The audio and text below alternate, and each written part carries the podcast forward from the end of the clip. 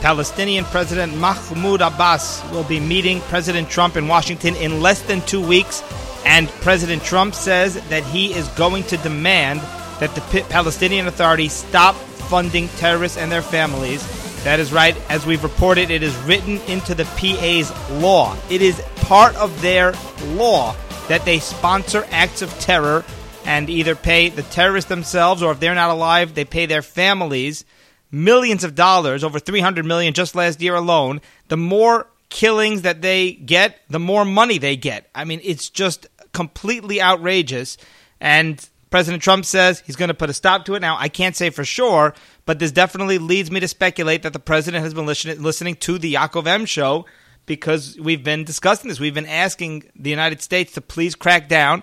And look, it might be he might read the Wall Street Journal. I'm sure he has other sources, but something to think about. My name is Yaakov M. Remember, bonus show, bonus weekly roundup. You can get the code either by following us on Twitter at From News Channel or emailing the Jewish News Channel at gmail.com. A little later, I'm going to answer a question that was posed by a listener. He left a voicemail for us on the From News Wire.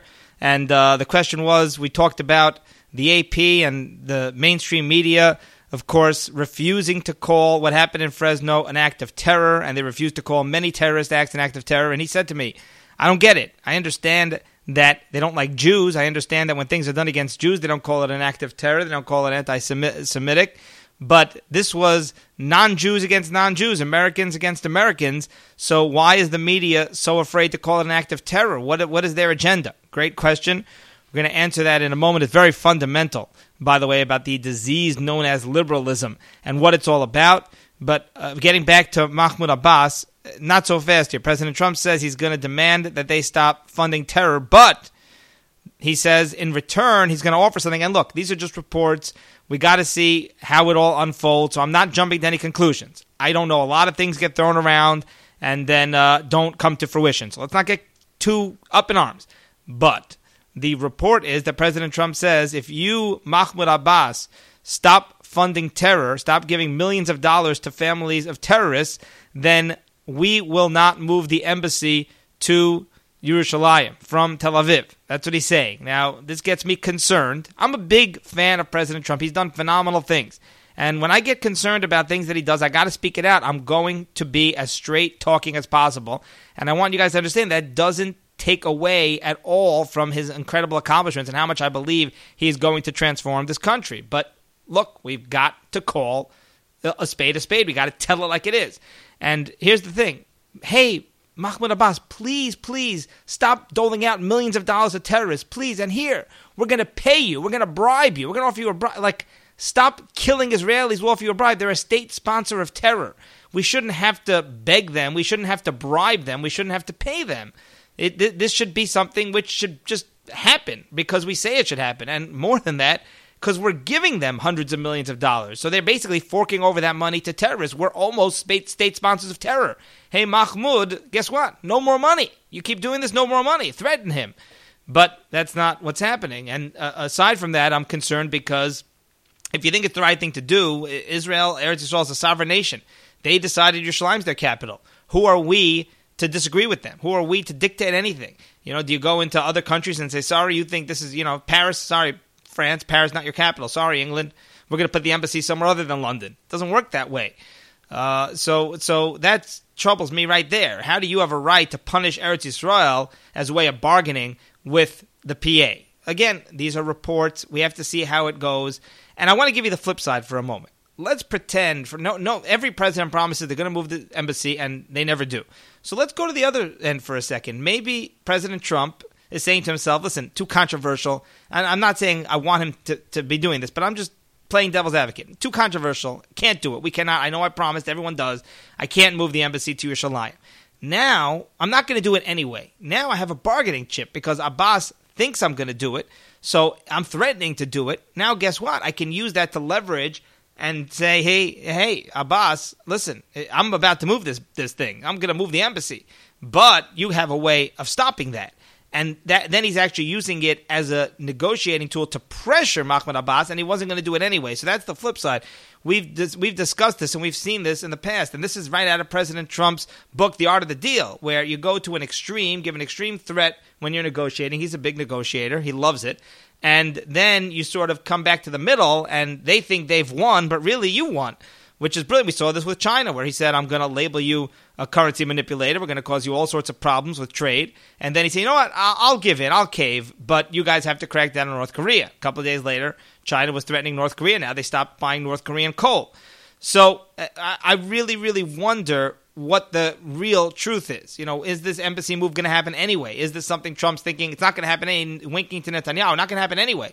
So we might as well use it to our advantage. Again, there are a lot of different aspects. Maybe none of it's true you know, maybe eh, who knows? Why is he giving away all his negotiating chips anyway? Now a week and a half early, I suspect he's really just trying to throw Abbas off his trail and uh, to kind of sneak in and, and have people not knowing what to expect, throw everyone off balance. Trump's a lot smarter than anyone gives him credit for. After all this time, all the things he's done, and people still don't give him the benefit of the doubt, unseating 16 formidable candidates, unseating the Bush dynasty, the Clinton dynasty. I mean, the guy's sharper than eh, people give him credit for.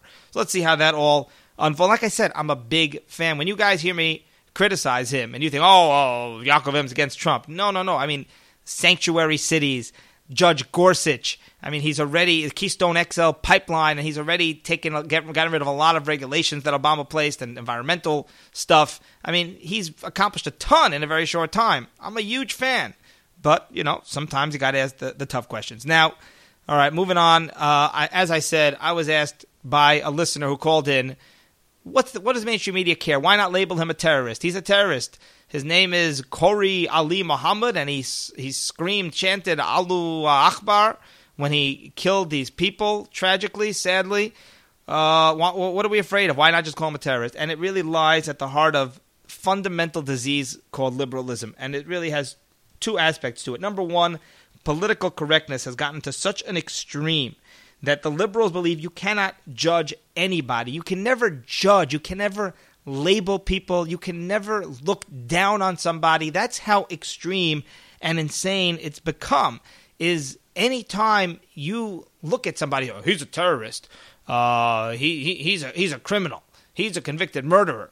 You know, the, the, this guy's a communist. Anytime you label anybody, then even the, no matter how bad that person is, you somehow are guilty of a crime because everybody has some reason they're doing it. They're misunderstood. A guy shoots up uh, a church full of 28 people. Well, what was his childhood like?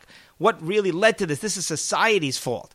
And we can never, ever blame anybody for anything. That is at the heart of liberalism. And, and the second that you try to, to, to, to actually discipline somebody, the second that you try to actually give, carry out justice, and, and label people for what they are, then you become the bad guy. You become the bully. You know, liberals, there's no bad guy. There's only one bad guy, is the bully. You know, how, how can you, Republican conservatives, how can you be a bully? How can you decide who gets money and who doesn't get money? That, that, that, that's not fair. How can you label somebody a, a, a, member of radical Islam? How can you say that? Don't you know what his upbringing was like? Don't you know that wasn't his fault? He was indoctrinated as a child. That's the major, major flaw and sickness. It's a sickness of liberals. So when you label, it's not the, the act per se, it's that when you say this is a terror act, you're calling the guy a terrorist. He's a terrorist. Don't you see what drove him there? This was society. You're calling him a terrorist, you're saying he's guilty. Liberals refuse to accept guilt. They always want to give everybody a pass. That is number one. And, and, and that's where the political correctness has just gotten insane. You can't even you, you can't even call some somebody who's evil evil because listen, you, you have to see their side of things. We have to be above that. They actually look down on you if you judge and you label somebody. Then you're you're you're the bad guy. They actually look down. We're above that. We're better than that. We don't call him a terrorist. We sympathize with him. He's he's a victim. Now, number 2, and this goes even deeper, and this is the core and it's really really frightening is that the liberals believe that everybody is equal. Deep down, there is no such thing as different groups. So there's no such thing as radical Islam. There's no such thing as women versus men. There's there's no such thing as rich versus poor, and if there is, that's only because society has unfortunately set up a situation where people are, are, unequal, and we have to change. We have to bend over backward to, to equalize everybody. I mean, it's really socialism. It's really Marxism. And, deep down, by the way, they would forgive a terrorist too, even a true terrorist.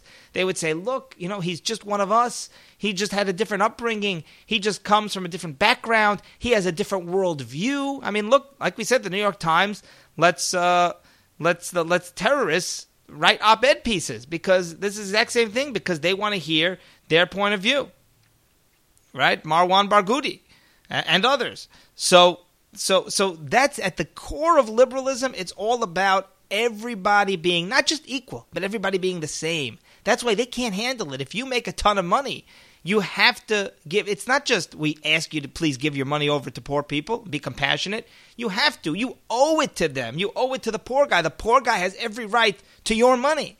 That's really how they view it. You know if somebody suggests that men are built differently than women by nature they're different than women women have advantages over men men, men have advantages over women we're different no no no no no we're all the same and that destroys society it's it, needless to say it destroys society so uh, that's where it comes from. When you label this person a terrorist, you're judging him. You're saying he's not like everybody else.